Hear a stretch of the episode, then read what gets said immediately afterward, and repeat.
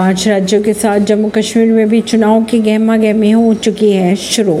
जम्मू कश्मीर सियासी जानकारों के अगर माने तो गुलाम नबी आज़ाद घाटी में धारा 370 की वकालत करते हुए केंद्र सरकार का जितना विरोध करेंगे, उतनी ही वोटों के बंटवारे होना बताया जा रहा है। और इसका फ़ायदा सरासर भाजपा को हो सकता है। राजनीतिक विश्लेषकों के अगर माने तो फारूक अब्दुल्ला से लेकर महबूबा मुफ्ती लगातार धारा 370 की वकालत कर रहे लोकसभा में अनुराग ठाकुर ने किया दावा।